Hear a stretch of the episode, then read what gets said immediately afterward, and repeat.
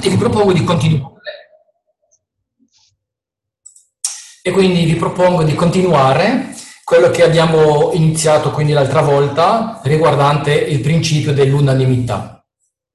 Andiamo avanti passo passo su questo studio. Allora prima vi porto i saluti della chiesa di Piverone con chi eravamo domenica.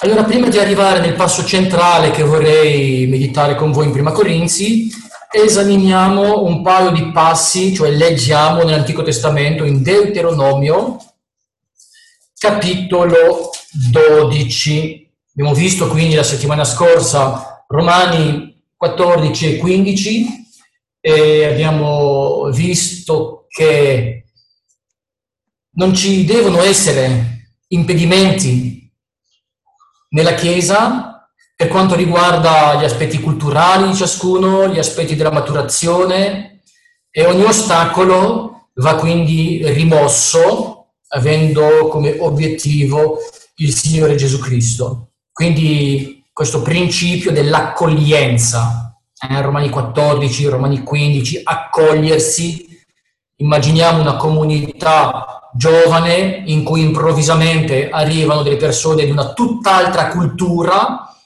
che si convertono, accettarli per quello che sono totalmente. Ed era questo il concetto di Romani 14 e Romani 15, perché sono delle cose che potevano provocare degli ostacoli. E quindi stasera facciamo un passo avanti. In Deuteronomio capitolo 12 leggiamo il versetto 8. Non farete come facciamo oggi qui, dove ognuno fa tutto quello che gli pare bene. Allora, il contesto qual è? Ecco, Mosè ripete la legge di Dio, ripete le esortazioni fatte in precedenza, il popolo è ancora nel deserto, non è ancora entrato nel paese promesso, ma si prepara per entrarvi. E da lì a poco Mosè morirà e il popolo guidato da Giosuè vi entrerà. Intanto la vita spirituale del popolo nel deserto viene descritta qui nel versetto 8 che ciascuno faceva un po' come voleva. Nonostante Dio avesse comunque dato delle regole e avesse comunque dato il modello del tabernacolo che si smontava ogni volta nel deserto, tuttavia è interessante, tristemente, questa riflessione di Mosè. Non farete come facciamo oggi, dove ognuno fa, tut, fa quello che gli pare bene. Quindi più che attaccarsi alla parola e ai comandi del Signore, il popolo faceva un po' in testa sua. Quello che ci pare bene. Si ubbidisce al Signore, però, insomma, così è la cosa specifica in questo capitolo era proprio legato al culto.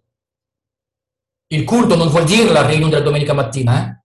Il culto voleva dire veramente il servizio per il Signore, l'adorazione che gli è dovuto, il sacrificio che gli è dovuto, eccetera.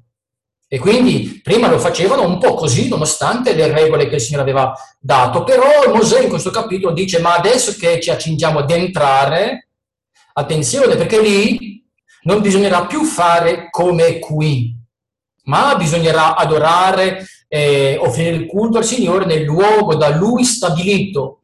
Quindi non più ciascuno dovrà fare quello che gli pare bene. Più tardi il popolo entra nel paese promesso, ma ancora prima che venga costruito il Tempio e ancora prima della monarchia, c'è quel periodo dei giudici e anche lì c'è ancora questo ritornello, lo leggiamo nel libro dei giudici, al capitolo 17,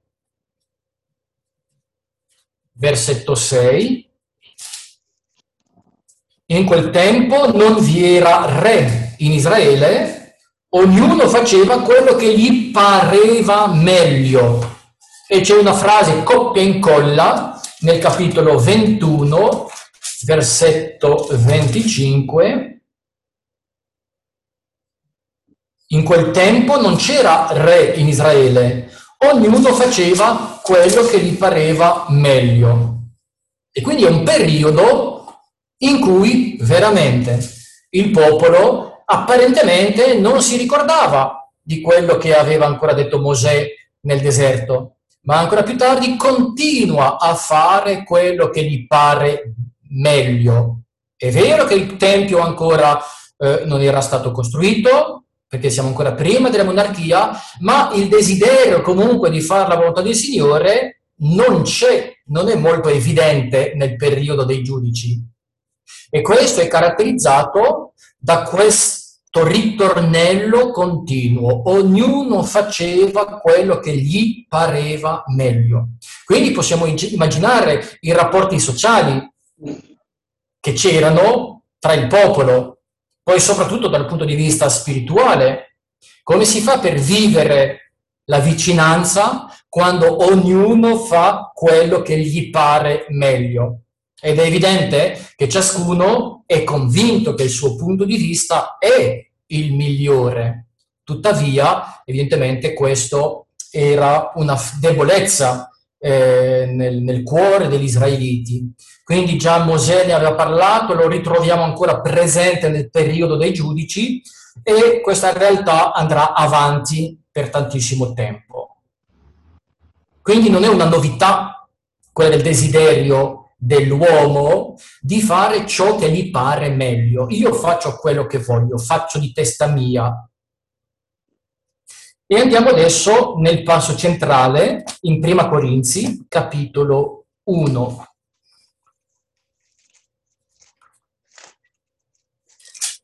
Prima Corinzi, capitolo 1,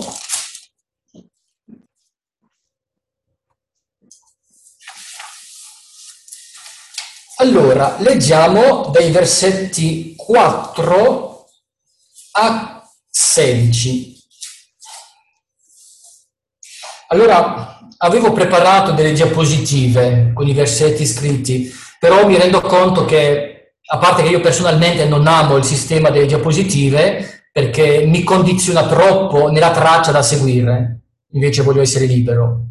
Ma c'è un'altra cosa con le diapositive, è che in generale sotto gli occhi non abbiamo il contesto, abbiamo soltanto il versetto. Invece nella Bibbia, quando apriamo la pagina, abbiamo minimo due pagine di contesto e ci permette, ci aiuta a centrare meglio il discorso generale. Ed è importante questo, centrare sempre il discorso generale. Versetto 4 di Prima Corinzi 1. Io ringrazio sempre il mio Dio per voi, per la grazia di Dio che vi è stata data in Cristo Gesù, perché in Lui siete stati arricchiti di ogni cosa, di parola e di ogni conoscenza, essendo stata confermata tra di voi la testimonianza di Cristo, in modo che non mancate di alcun carisma mentre aspettate la manifestazione del Signore nostro Gesù Cristo. Egli vi renderà saldi sino alla fine, perché siate irreprensibili nel giorno del Signore, nostro Gesù Cristo. Fedele è Dio, dal quale siete stati chiamati alla comunione del Figlio suo Gesù Cristo, Signore nostro. Ora, fratelli, vi esorto nel nome del Signore nostro Gesù Cristo ad avere tutti un medesimo parlare e a non avere divisioni tra di voi, ma a stare perfettamente uniti nel medesimo modo di pensare e di sentire. Infatti, fratelli, mi è stato riferito da quelli di casa Chloe che tra di voi ci sono contese. Voglio dire che ciascuno di voi dichiara io sono di Paolo, io d'Apollo, io di Cefa, io di Cristo. Cristo è forse diviso? Paolo è stato forse crocifisso per voi? O voi siete stati battezzati nel nome di Paolo? Ringrazio Dio che non ho battezzato nessuno di voi, salvo Crispo e Gaio. Perciò nessuno può dire che foste battezzati nel mio nome. Ho battezzato anche la famiglia di Stefana. Del resto non so se ho battezzato qualcun altro. Infatti, eccetera, eccetera.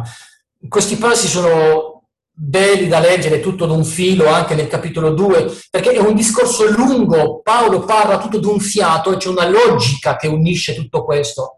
E per questo è sempre importante vedere tutto il contesto. E per questo io esorto sempre i fratelli e anche i giovani a non leggere la Bibbia sul cellulare, ma di leggerla proprio sulla carta, perché lì c'è una visuale più larga. Cosa succede? La Chiesa di Corin- di, dei Corinzi sappiamo che ha dei grossi problemi. All'interno si è infiltrato del peccato, ci sono delle problematiche non semplici da gestire, ma piano piano Paolo deve affrontarle. Evidentemente questo modo con cui lui affronta queste difficoltà diventano anche per noi e per la Chiesa universale un modello autorevole per la nostra vita di Chiesa locale. Allora, intanto Paolo ringrazia il Signore perché questa Chiesa è stata arricchita ad ogni cosa. Quindi la grazia di Dio si è largamente manifestata, ci sono dei doni già sviluppati all'interno dei carisma e stanno aspettando la manifestazione del Signore. Poi nel versetto 8 egli afferma che Dio li avrebbe resi saldi fino alla fine e irreprensibili quindi Paolo, da bravo, da buon pedagogo, ha un progetto, vede lontano. Vede lontano nonostante la debolezza presente di questa Chiesa. È grossa debolezza. Ma lui sa che ne verranno fuori e che Dio li renderà irreprensibili. Per me questa è una grande lezione. Anche io voglio vedere le cose così, come il Signore ci indica qua. E nel versetto 9 abbiamo questa dichiarazione di unione, di comunione in Cristo. La Chiesa è unita, è stata chiamata alla comunione di, di Gesù Cristo, nostro Signore. E quindi questa è l'unità spirituale. Su questa base, adesso Paolo va avanti. E lui ha sentito da parte di una famiglia di Chloe, quelli di casa Chloe, che nella chiesa di Corinto ci sono dei problemi, e abbastanza gravi, perché si parla, si incomincia a parlare di divisioni nel versetto 10 e di contese nel versetto 11. Paolo è franco, gli è stato riferito che qualcosa non andava bene e le persone che gli hanno riferite, riferito sono citate per nome, almeno la famiglia, la casa Chloe. Quindi non si tratta di calunnia, di maldicenza, ma c'è un problema che veramente questa casa di Chloe ha notato, ha avuto discernimento e il fatto di denunciare questo problema, di parlarne con l'Apostolo, aveva come scopo che Paolo potesse beh, dare le giuste raccomandazioni per superare questo scoglio. E quindi gli è stato riferito, quindi è buono questo concetto di comunicare senza l'idea di calunniare o di essere maldicenti. Allora, qual era il loro problema? Beh, avevano il privilegio di conoscere diversi uomini autorevoli, dei servitori di Dio. Uno era Paolo, quindi lui stesso, l'altro era Cefa, l'altro Apollo, e ciascuno aveva incominciato a sviluppare delle preferenze. E questo si può comprendere.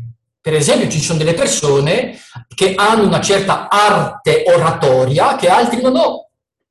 Io, per esempio, non ce l'ho. Ci sono delle persone che sanno esprimersi in modo molto eloquente e molto piacevole all'ascolto, che sono abbastanza anche carismatici nel parlare. E quindi è facile che qualcuno preferisca seguire un tale, perché è più piacevole. E adesso Paolo però dice questo non va bene.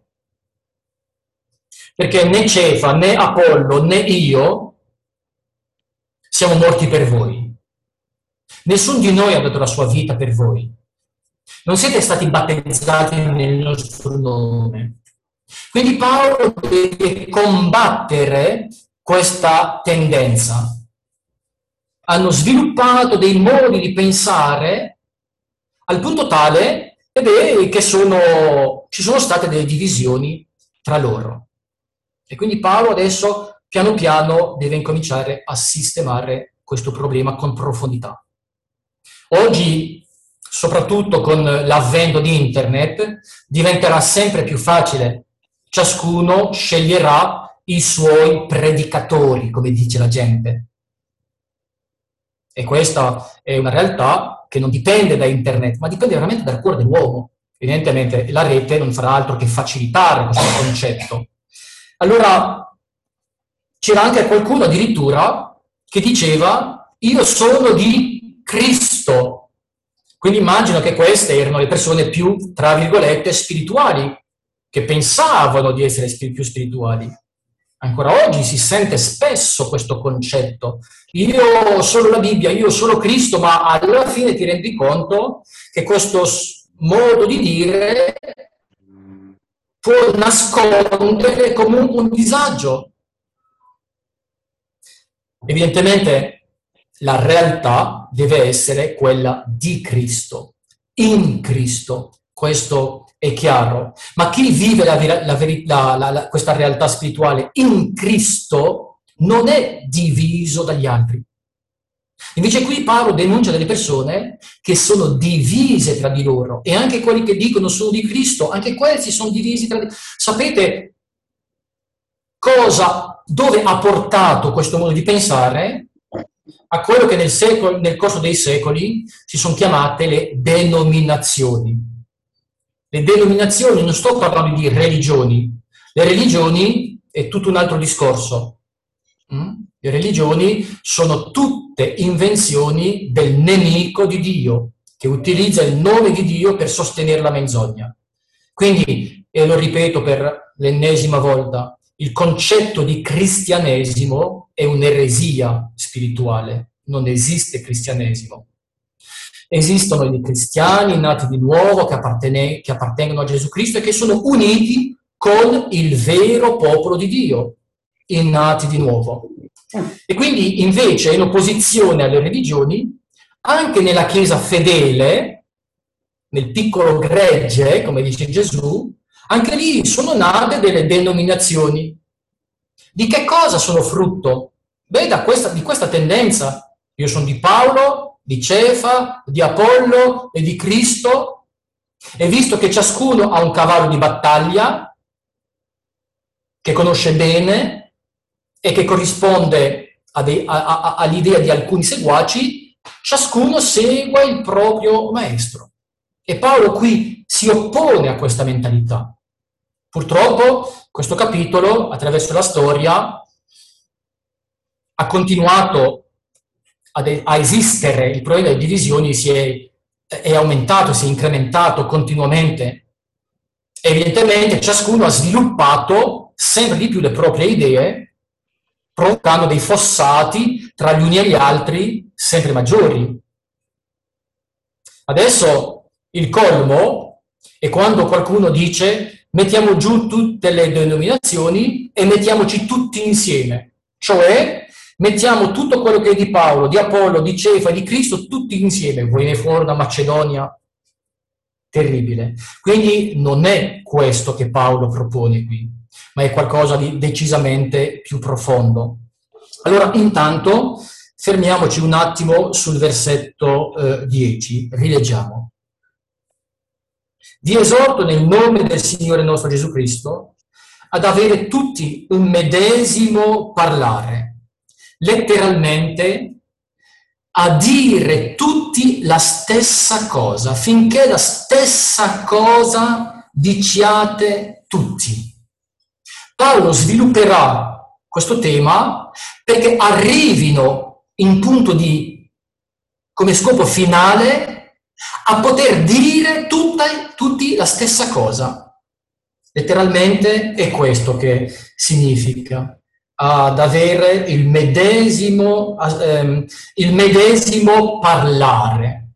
Quindi una sola bocca che dice la stessa cosa. Quindi non io sono di Tizio e io sono di Caio, ma alla fine dell'istruzione riuscire veramente a dire tutti la stessa cosa. Paolo dice nell'originale affinché la stessa cosa diciate tutti. Ma come si fa per arrivare lì? Allora dice, sempre nel versetto 10, a stare perfettamente uniti nel medesimo modo di pensare e di sentire. Essere perfettamente uniti è letteralmente, è una bellissima espressione, fare un tutto essere un blocco. Non so se avete già visto il football americano, durante la partita eh, gli sportivi si mettono tutti insieme, un braccio sull'altro così, e si consultano e prendono le direttive sul momento. Fanno un tutto. E perché la Chiesa deve fare un tutto? Perché è un tutto. Io ho sperimentato una, una cosa molto bella quando avevo eh, delle pecore e che soprattutto d'estate, quando faceva caldo, le pecore si mettevano tutte insieme, la testa sotto la pancia dell'altra e facevano un grande tappeto di lana. Questo gregge faceva un tutto era qualcosa di molto bello. Questo termine, quindi fare un tutto, che adesso non vi dico nell'originale perché non penso che vi interessi, lo ritroviamo in diversi passi del Nuovo Testamento, però che la lingua italiana traduce diversamente. Per esempio nel Vangelo di Marco, il capitolo 1, ci sono eh, Giacomo e Giovanni, i due fratelli. Il testo ci dice che erano in barca e rassettavano le reti. E voi mi direte, ma cosa c'entra? Beh, c'entra perché è lo stesso termine che lo Spirito Santo utilizza, rassettavano. È lo stesso fare un tutto, è lo stesso stare uniti, perfettamente uniti, è lo stesso termine che viene utilizzato nel testo originale. La il, eh, la rete da pesca può rompersi, ma viene rassettata. Ed è quello che Paolo dice, anche se qualcosa non è andato, andato bene, qualcosa si è rotto, ma rassettatevi, fate in modo di stare, di essere un blocco, di essere un tutt'uno come questa rete che viene rassettata per fare un tutt'uno. C'è un altro passo in cui viene utilizzato questo stesso termine, fare un tutto, è in Ebrei 11, quando dice che per fede comprendiamo che i monti, i mondi, sono stati formati dalla parola di Dio. Che c'entra? Beh, c'entra perché abbiamo di nuovo lo stesso termine, fare un tutto quindi catartizzo, ecco ve l'ho detto, formati, i mondi sono stati formati dalla parola di Dio. I, mon- I mondi formano un tutto. Non possiamo immaginare l'universo e ciascuna parte, ciascuno mondo dell'universo andare per i fatti suoi. C'è un'armonia estremamente precisa in tutto l'universo, fa un tutto, benché ciascuno sia al posto suo, benché ogni stella, ogni pianeta sia al posto suo, ma fa un tutto. Ed è quello che dice Paolo. Quindi come questa rete, pensiamoci quando rileggeremo questi passi, fare un tutto come una rete che è ben legata, anche quando venisse a guastarsi va subito rassettata per fare un tutto. Pensiamo all'universo, che è un vero e proprio tutti che sono stati formati, fatto un tutto dalla parola di Dio. Ci sono altri due passi che trovo anche bello, ce ne sono altri, ma questi sono particolarmente belli e ci aiutano a capire il concetto dell'essere uniti come Chiesa, del fare un tutto. In, prima, in seconda Corinzi 13, Paolo dice rallegratevi, ricercate la perfezione, siate consolati, abbiate un medesimo sentimento, vivete in pace. Vedete qui, abbiamo di nuovo lo stesso testo, termine, ricercate la perfezione. Cosa vuol dire? Non vuol dire essere perfetti nel senso che diventiamo delle persone che non peccano più, ma vuol dire che lavoriamo, ed è così che viene anche tradotto da qualcuno, al proprio ristabilimento, come, sei, come questa rete. Lavorare al proprio ristabilimento, lavorare proprio con impegno al fare un tutto. Quindi possiamo dire che è una vera sfida questa ricerca della perfezione, questa ricerca non dell'unità spirituale, ma del fare un tutto poiché siamo un tutto. Quindi vivere quello che siamo, come quella sca- squadra di, di football che è squadra, ma a un certo punto si ritrova e vive questo momento in cui fa tutto. E c'è ancora un passo che trovo anche molto bello in Galati capitolo 6, quando dice nel versetto 1, se uno di voi viene sorpreso in colpa, voi che siete spirituali, rialzatelo con spirito di mansuetudine. Eccolo qua, rialzatelo.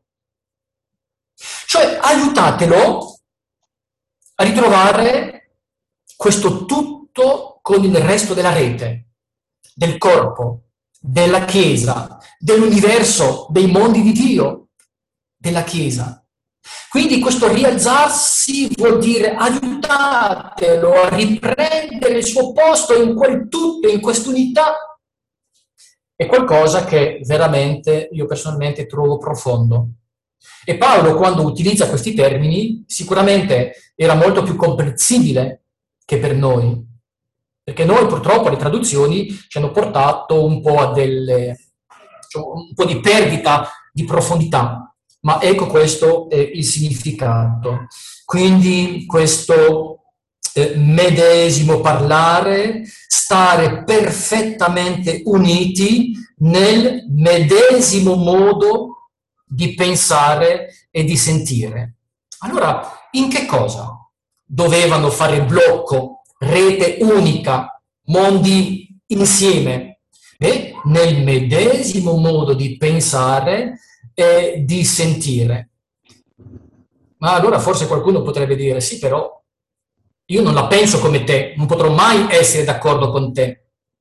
Attualmente abbiamo avuto una piccola idea di questa realtà e citerò semplicemente, non per aprire un dibattito, ma perché siamo, eh, stiamo vivendo questa cosa quindi quella eh, della pandemia e quindi del vaccino. Io mi sono reso conto quanti danni stia facendo a livello della, delle relazioni sociali, ma anche all'interno del corpo di Cristo. Noi stiamo vivendo questo bene e ringraziamo veramente il Signore. Ciascuno ha questa maturità e quindi lo stiamo vivendo bene, nonostante ci siano dei pensieri diversi. Ma com'è che si fa quindi per arrivare a questo medesimo modo di pensare? Allora, intanto vi ricordate, fratelli, Romani 14 e 15, la settimana scorsa, si parlava del fatto che era possibile che ci fossero all'interno della stessa Chiesa dei pensieri diversi. C'è chi stimava un giorno più importante dell'altro, c'è chi mangiava un cibo che l'altro invece non mangiava. Allora, bisogna, è possibile avere diversi pensieri o, come dice qui, bisogna avere lo stesso modo di pensare? Allora, dobbiamo ricordarci di una cosa, che questo termine, pens- modo di pensare, in realtà è la stessa mente. È mente. È legato alla mente, è lo stesso termine, noos. E la scrittura ci dice delle cose abbastanza forti riguardanti la mente. Per esempio, ho, fatto l'elenco, in Romani 1 dice che la mente dell'uomo è perversa. In 2 Timoteo 3 dice che è corrotta. In Tito 1 dice che è impura. Poi se qualcuno vuole i versi precisi eh, me li chiede. Nel miglior dei casi, in eh, Efesini 4, è vana. Quindi perversa, corrotta, impura e anche vana. Quindi questa è la mente, questo è il modo di pensare dell'uomo naturale. Quindi è difficile fare affidamento su una mente che nel miglior dei casi non arriva da nessuna parte, perché è vana. E quindi, come dice Paolo in Colossesi 2, si tratta di una mente carnale, quindi è la mente dell'uomo che è ispirata dalla carne. Allora invece in opposizione, adesso non leggiamo tutti i versetti ma li cito, in 1 Corinzi 2, Paolo, in questa lettera che stiamo meditando, dice che noi, nel versetto 16, abbiamo la mente di Cristo. Quindi l'uomo naturale è la mente perversa, corrotta, impura, vana, il credente ha la mente di Cristo. È straordinario questo. Quindi vuol dire che il credente ha la possibilità di avere la sua mente influenzata non più dalla carne, ma dalla mente di Cristo. E per questo che poi in Romani 12 Paolo dirà di essere rinnovati nella nostra mente, perché possiamo conoscere per esperienza qual è la volontà di Dio. Il problema quindi delle divisioni, dei pensieri diversi, è l'origine dell'influenza, che evidentemente condiziona la nostra mente e poi dall'abbondanza del cuore, dei nostri pensieri, della nostra mente, ecco che la bocca parla. Allora Paolo stesso conosceva questo problema, vi ricordate in Romani 7? Lui diceva, eh, io vedo in me una legge che combatte contro l'altra, la legge dello spirito, la, e vedeva in lui questo conflitto, il male che non voglio fare, faccio il male che voglio, il bene che voglio fare, non lo faccio. Quindi lui vedeva questo conflitto, ma diceva io con la mente servo la legge di Dio e con la carne il peccato. Lui prende una decisione. Io con la mia mente servo la legge di Dio. E la mia carne che è morta, quella lì, si occupa lei del peccato, ma io con la mia mente mi occupo della legge di Dio. Quindi lui prende una decisione di sottomettere tutti i suoi pensieri alla legge di Dio. Perché il credente può fare questo poiché ha la mente di Cristo. Quindi a un certo punto, eh, vi leggo in Filippesi 4, versetto 7, dice che la pace di Dio, che supera ogni intelligenza, e di nuovo abbiamo questo termine noos, questo modo di pensare, questa intelligenza, questa mente, quindi la pace di Dio che supera ogni noos, ogni intelligenza, custodirà i nostri cuori e i nostri pensieri in Cristo Gesù. Allora cosa succede? Cosa vuol dire questo? Che nel momento in cui noi accettiamo di rinunciare ai nostri pensieri, alle nostre idee, ai nostri presupposti, è lì, nel momento in cui ci rinunciamo, ed è estremamente difficile, che scopriamo che c'è qualcosa di superiore ed è la pace di Dio, che supera ogni intelligenza, os, ogni mente mia. Quello che prima era impossibile mollarlo, nel momento in cui lo mollo, la pace di Dio supera quello che prima era la mia forza. La pace di Dio supera ogni intelligenza. E adesso voglio conclude, concludere, dice anche un medesimo modo, versetto 10, di pensare e di sentire. Questo termine sentire è quello che Paolo utilizza, per esempio, in 1 Corinzi 7, quando dice quanto alle vergini non ho comandamento dal Signore, ma do il mio parere. Quindi è il termine parere che utilizza ancora nel versetto 40, sempre dicendo parere. Quindi è un parere, avere uno stesso pensare e sentire, cioè arrivare a avere uno stesso parere. Ed è lì che Paolo vuole che i corinzi arrivino.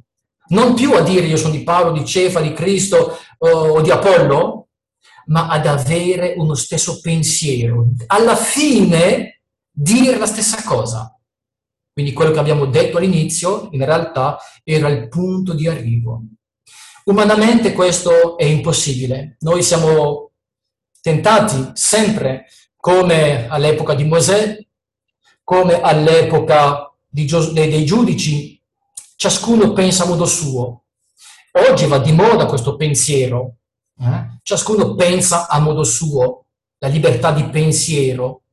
E invece Paolo non è molto d'accordo con questo, perché Cristo dice non è diviso, Cristo è uno e il suo pensiero in noi può diventare il nostro. Quindi è per questo che è molto importante stare attenti a come alimentiamo i nostri pensieri, la nostra mente, la nostra intelligenza.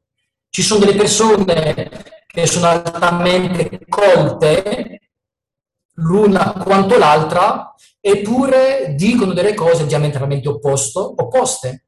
E qui non è una questione di capacità di comprendere, di intellettualismo, di cose del genere, è proprio una questione di ispirazione. E quindi più passiamo tempo nella parola di Dio, più i suoi pensieri diventano i nostri e meno le divisioni hanno luogo di esistere. Noi siamo testimoni che le divisioni esistono ancora oggi e ciascuno prende la, la, la propria via spesso. Ancora oggi sentivo qualcuno, un altro posto, era tentato perché lasciare la sua chiesa perché lì stavano andando in una direzione talmente esagerata dovuta appunto a questo covid adesso con i guanti prendevano il pane insomma delle condizioni di igiene che uno dice ma veramente un altro pianeta e invece quelle altre persone dicevano no, è normalissimo, è così. E sono dei discorsi che non si incontreranno mai, a parte se si decide di alimentare la propria mente con la mente di Cristo. Se si decide quindi di rinunciare alla propria sensibilità e di scoprire in quel momento la pace di Dio che supera ogni intelligenza. E quando sperimentiamo queste cose ci incoraggia e ci avvicina gli uni agli altri. E quindi che il Signore veramente ci aiuti ad avere sempre tutti la stessa parola. Non vuol dire essere un robot, ma vuol dire tutti aver imparato a cercare la gloria di Dio, a fare blocco, a stare tutt'uno, perché questo siamo. E quando ci sono delle divisioni, non è perché il corpo è diviso, ma è perché sta soffrendo nella sua parte esteriore, sta dando una cattiva testimonianza, ma l'unità in Cristo è indivisibile e vogliamo che anche l'esterno del corpo rimanga ben saldo insieme essere perfettamente uniti, fare un tutto, quindi uno stesso modo di pensare alimentato da quello che la parola di Dio ci insegna e sentire, cioè avere un parere che è la gloria del Signore. E concludo con una nota negativa perché questo sarà ed è l'andamento del mondo. Sempre eh, Giovanni in, nell'Apocalisse 17 parlando dei re della terra, versetto 13, dei re della terra eh, durante il regno dell'anticristo, sempre parlando di questo termine sentire, quindi parere, daranno tutto il loro potere, la loro potenza, la loro autorità alla bestia.